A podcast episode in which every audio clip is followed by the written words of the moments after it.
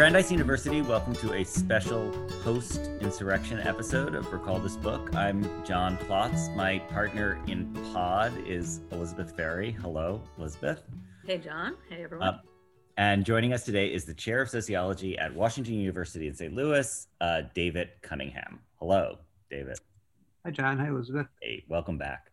So, as you know, we usually call on scholars and writers from different disciplines to make sense of contemporary issues, problems, and events. And if you click the link at the bottom of the show page today, you can hear episode 36, where we had just such a conversation with David Cunningham and expert on white supremacist policing, Dan Kryder. But before that, we're going to bring you this unusual conversation recorded on January 11th. So, five days after the Wednesday that shook the world. And I heartily hope you'll not be listening to this and thinking, yeah, and also nine days before the fill in the blank uh, because today's insurrection, post insurrection episode, he said optimistically, is about what unfolded in the White House and then at the Capitol. And perhaps more importantly, it's about what we can learn from the asymmetrical policing, and I'm borrowing that phrase from Dave, that allowed some motivated white supremacist and far white groups to do what they far right groups, I guess far white wouldn't be wrong either, to do what they did.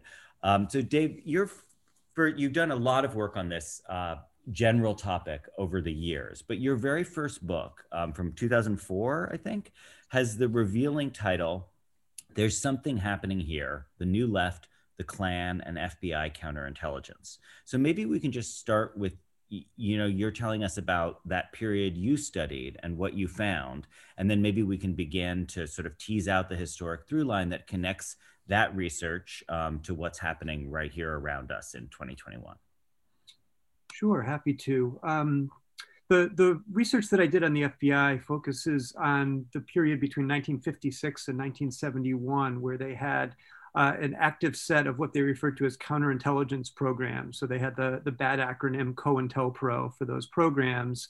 And by counterintelligence, what they really meant was that these were programs that would go beyond the surveillance and monitoring of groups that they thought were threats to national security and would and would seek to actively disrupt harass discredit and and uh, in some cases at least to try to eliminate those groups altogether. So it was a very proactive program that would infiltrate groups that would use what they referred to as dirty tricks oftentimes to try to um, really hinder those groups ability to mobilize and to organize and to act.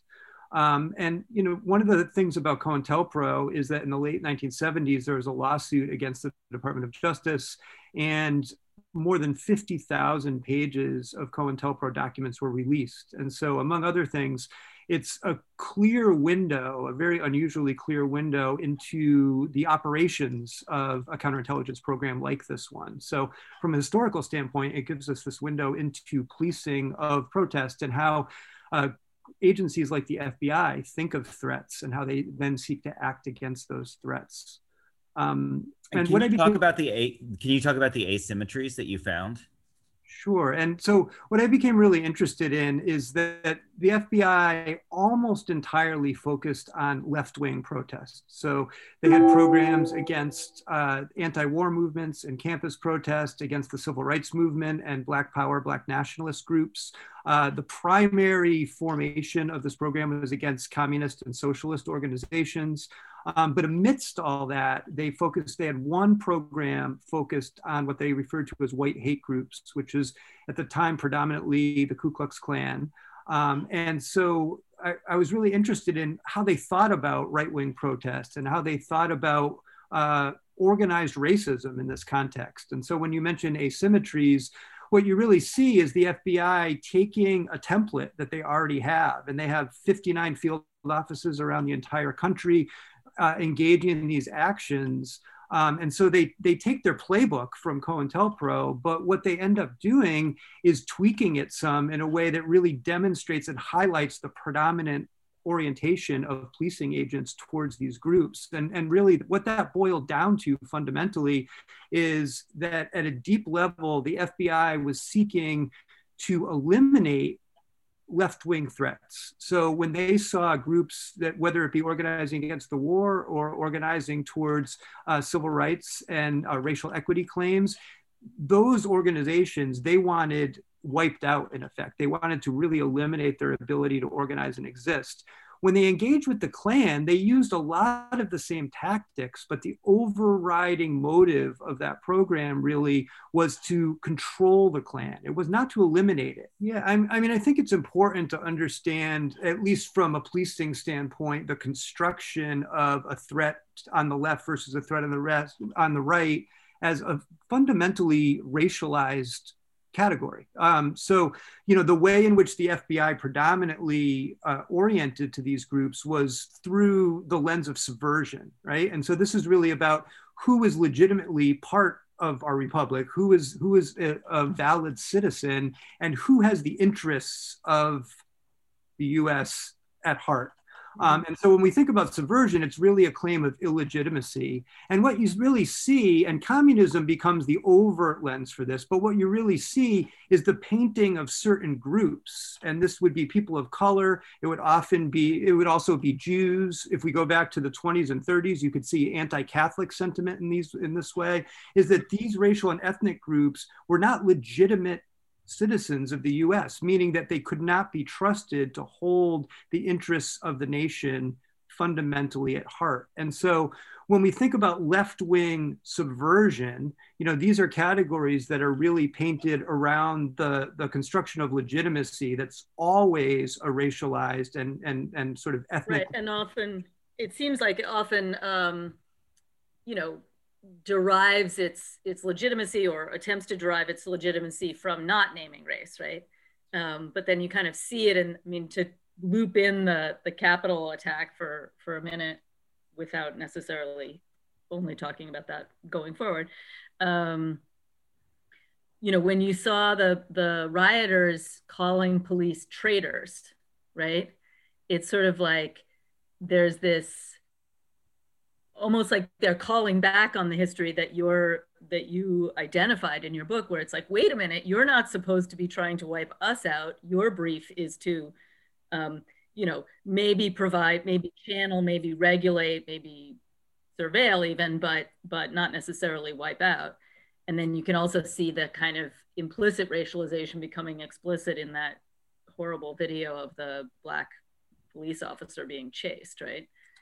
Yeah yeah i mean it's it's it's it's so powerful and resonant in the ways that you're describing here. I mean what what you really see is when white nationalists are calling police traitors as you say in 2021 now i mean it's it's really this claim that they're breaking this contract that's really been um, you know it, active throughout the nation's history. And when you see groups like the FBI, it can be the police today, really orienting to white nationalism or most protest on the right, it, it's not through a lens of illegitimacy. It's really through a lens of what are the means through which people are pursuing these ends. So when they're policed, it's really about minimizing violence, maintaining some semblance of order, recognizing the legitimacy or co-legitimacy of the police themselves. Mm-hmm. Um, and so it's it's a fundamentally different lens. Um, you know so when the police would orient to the kkk in the 1960s you know and, and you, you'd see these memos and transcripts conversations between agents and klan members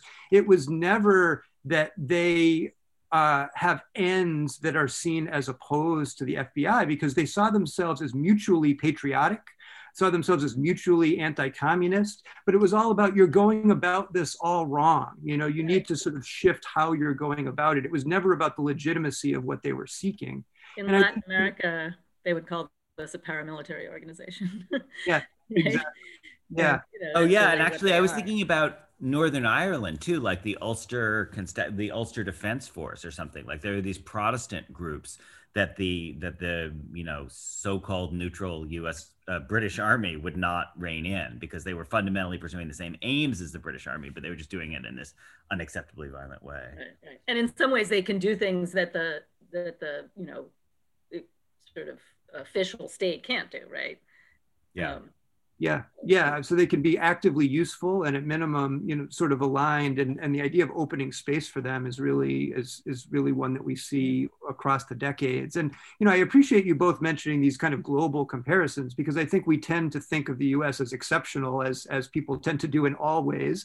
Um, but I think this is really uh, laying bare a lot of the things that we can more readily understand when we look at other nations and other parts of the world, and we see the same thing being echoed through uh, the insurrection last week. So, Can Dave, you've you, already. Oh, sorry, go ahead, Elizabeth. Can I ask you a question? And that you know, without um, signing on to a narrative of progress in any naive sense, do you think that something like the rioters calling the cops traitors is a sign that that pact is breaking up or not? And like in a way, because, you know, one could argue potentially that if it's if it's not at risk, if that pact is solid, and one of the things that's kind of um, potentially uh, effective about it is that it doesn't need to be named, right? It's sort of the come, you know, it comes without saying, goes without saying because it comes without saying. As, as, yeah. Uh, Actually, can I add on to that? Because my question, Elizabeth, was very close to that. It was going to be about those tweets that Trump made about, you know, protecting the boys in blue. Basically, I can't remember the exact words, but the, the moment in which is laid bare the tension of we're the party of law and order, but we've done this thing that is embarrassingly not law and order. Like whether that's just right. a kind of tactical blunder or, you know, a kind of problematic overlap or whether it actually yeah in elizabeth's to elizabeth's terms whether it you know whether there a real rift opens there that actually has mm-hmm. some encouraging signs yeah i mean this that seems like the key question in a lot of ways and um you know i, I think I wish I could be more optimistic to say that this is creating a rift that is kind of durable and will be, you know, lead to kind of a mm-hmm. reformulation of the orientation of, you know, the forces of order institutionally to um, the forces of insurrection here. Um, you know, to my mind, I think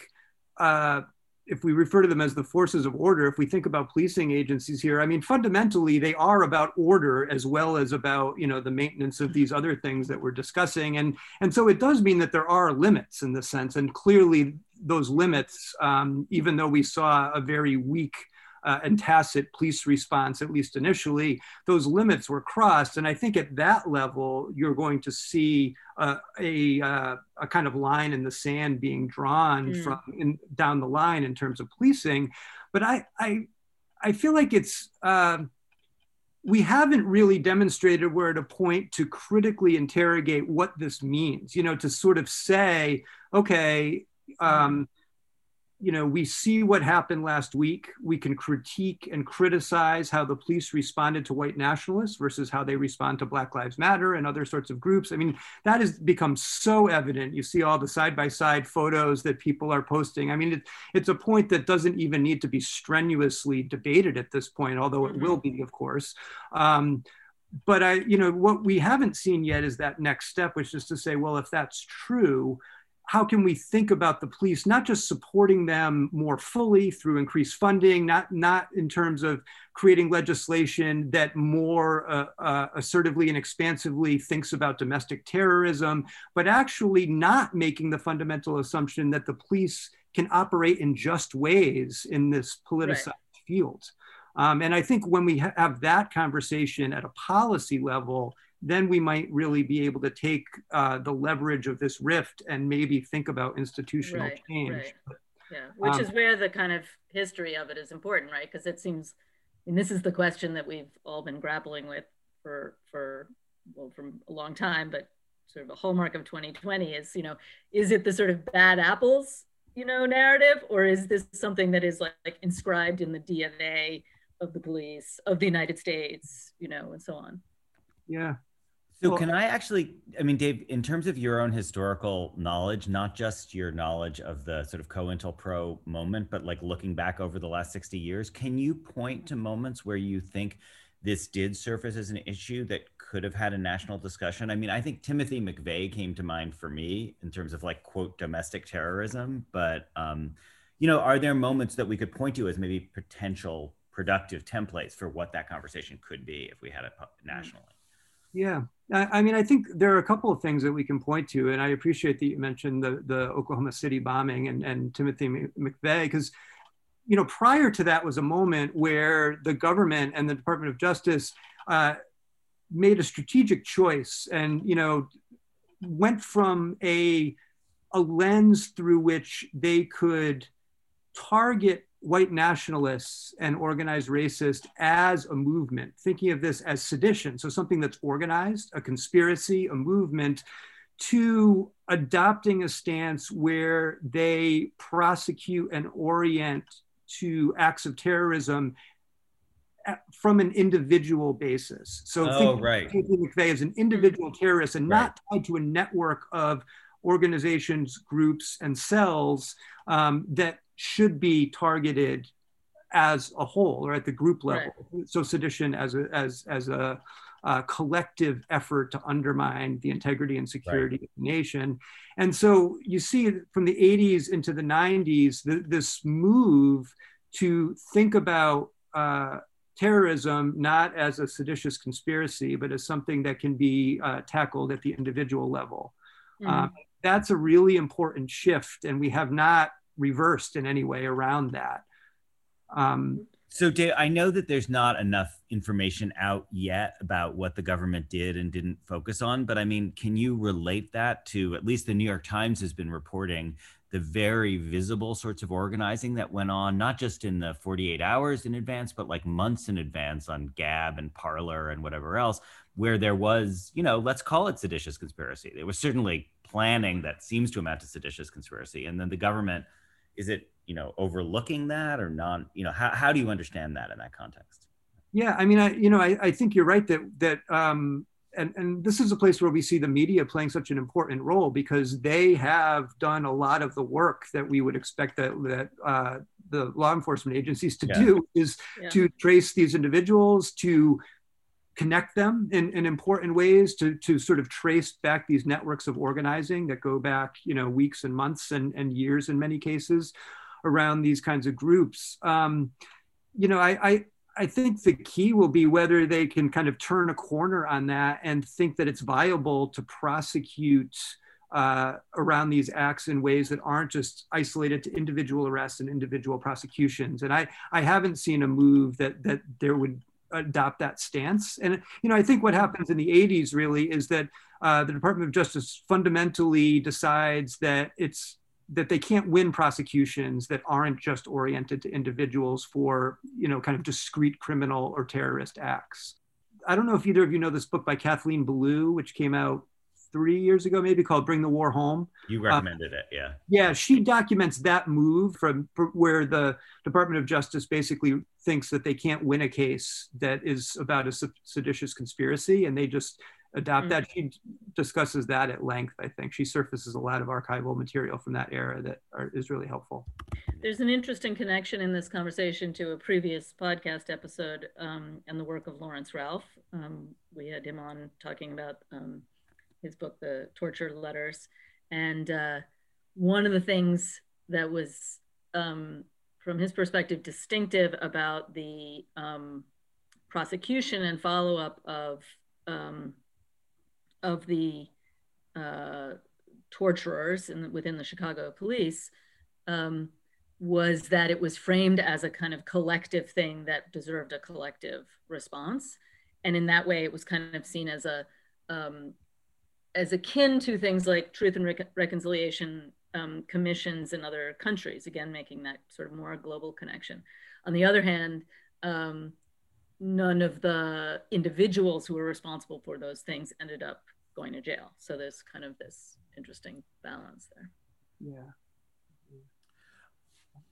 Hey, Dave, you know, as we, the last time we spoke with you, we talked about policing and very much emphasized the local dimensions of policing and some of the nuances of the fact that policing came, arose out of different local conditions. And then, of course, your book is about the FBI.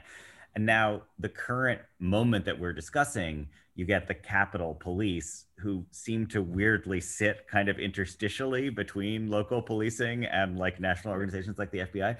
So, can can we just hear your thoughts about that relationship between you know what you've been talking about as policing on the national level versus the local dimensions of sort of you know community based policing? Yeah, it's it's a good question, and this is an especially complicated situation. You know, people often talk about jurisdictions, but when we move to DC, I mean, jurisdiction, as you're mm-hmm. saying, is a is a complicated and tangled web. Um, so complicated. Um, and and especially in this environment where there was a lot of management of you know certain federal forces not seeming uh, to be involved, and you know, there's there's a lot of uh, impression management as well as active policing going on there in terms of who's doing the acting. Um, you know, I, I will say I, have been thinking a lot about um, the degree to which kind of local jurisdictions tend to mirror these kind of dynamics that we see more clearly at the federal level. And, you know, I think a lot of what we've been talking about here today about these asymmetries really are mirrored locally quite a bit. And, you know, mm-hmm. the, the problem with understanding this fully in a lot of cases is really just access to the information that we need. You know policing among other things are very uh, it's a very closed circle in terms of understanding patterns of communication and operational plans and all of these kinds of things. Um, you know and, and one of the things that i think that we see coming out of charlottesville in 2017 was an effort to lay bare make that make that more transparent. So there were a set of um, external after action reports after Charlottesville. So we have a sense there. And that was another complicated situation because you have local Charlottesville police, you had campus police at the University of Virginia, but then the Virginia State Police were involved. And so you have all these different jurisdictions operating.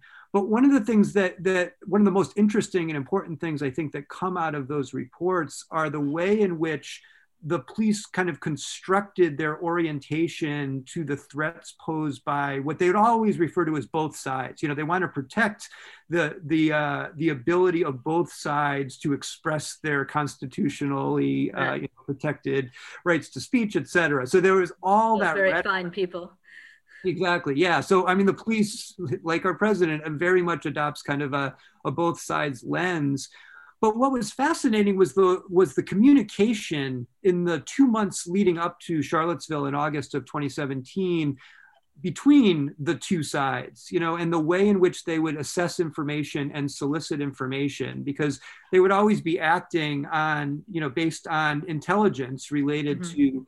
Uh, I know you can't see air quotes uh, on the on, on the podcast, but the air quotes there about intelligence, um, you know, information that they would glean from both sides. And if you look at their communication with, say, Jason Kessler, who was the organizer of Unite the Right um, mm-hmm. locally Kessler would come to police headquarters weekly and they would have an operational meeting where the police would go over their plan and Kessler would explain what he was expecting and anticipating.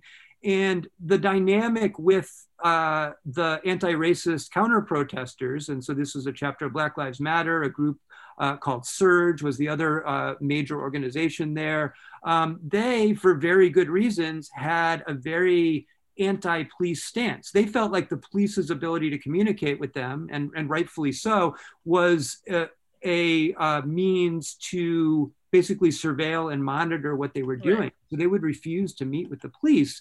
And so what the police would use as a stand-in for that are these oftentimes very thinly sourced um, general assumptions. You know, so you get assumptions around Antifa being present, come, showing up with fentanyl and, and, and bottles and, right. uh, you know, concrete filled soda cans. Oh, and God. they would, yeah. they, they even circulated many times, this is the, the Charlottesville police, uh, the assumption that there would be compensated counter protesters. So going back to the trope on the right, right about, you know, George Soros and other, uh, presumably other Jews, you know, kind of pulling yeah. the behind this and compensating these protesters.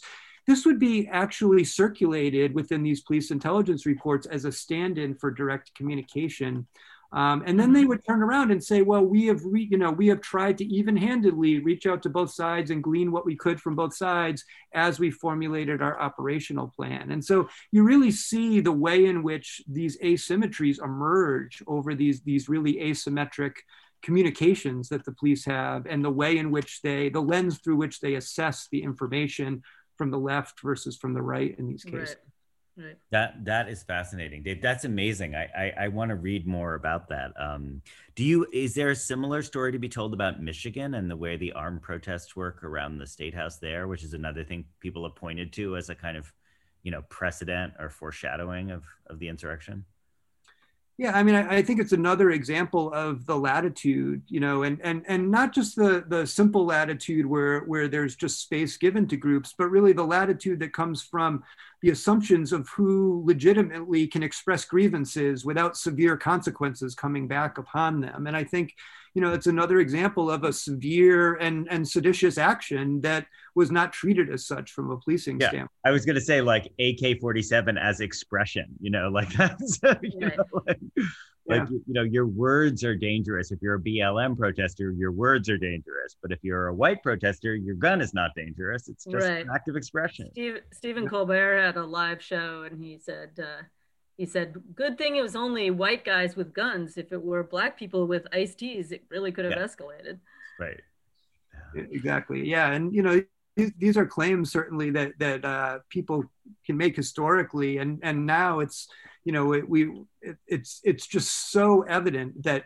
you know just making it's it's still an open question about whether making that claim will have any impact but i don't i can't imagine any kind of clearer expression publicly of these disparities than we've seen over the last several months. And it will be also just to be really cynical it will be very interesting you know President Obama ran into such headwinds when he pointed out racial asymmetries in policing. President elect Biden, before even taking office, has already, you know, foregrounded that as like that was the first thing he said about the protest was to point out to the racial asymmetry. And so to hear a white president say it, it will be interesting to see, mm-hmm. you know, how what kind of uptake that may be able to have.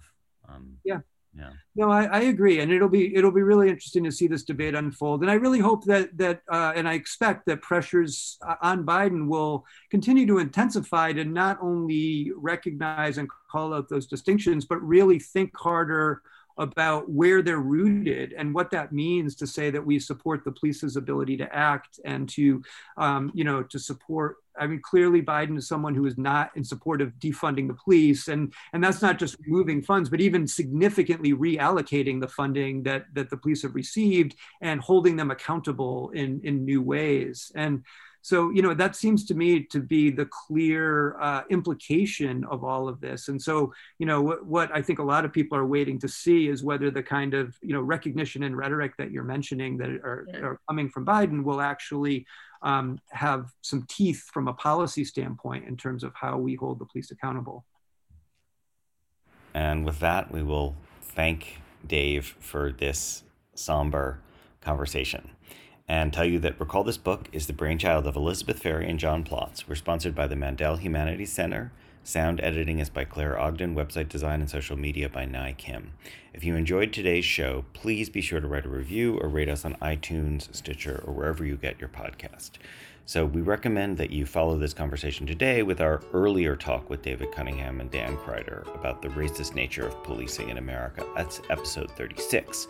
Also, coming very soon, a conversation with Greg Childs, historian of New World slavery and slave uprisings, about what it means to call the Capitol madness a riot, insurrection, or terrorism. From all of us here at RTB, thanks for listening.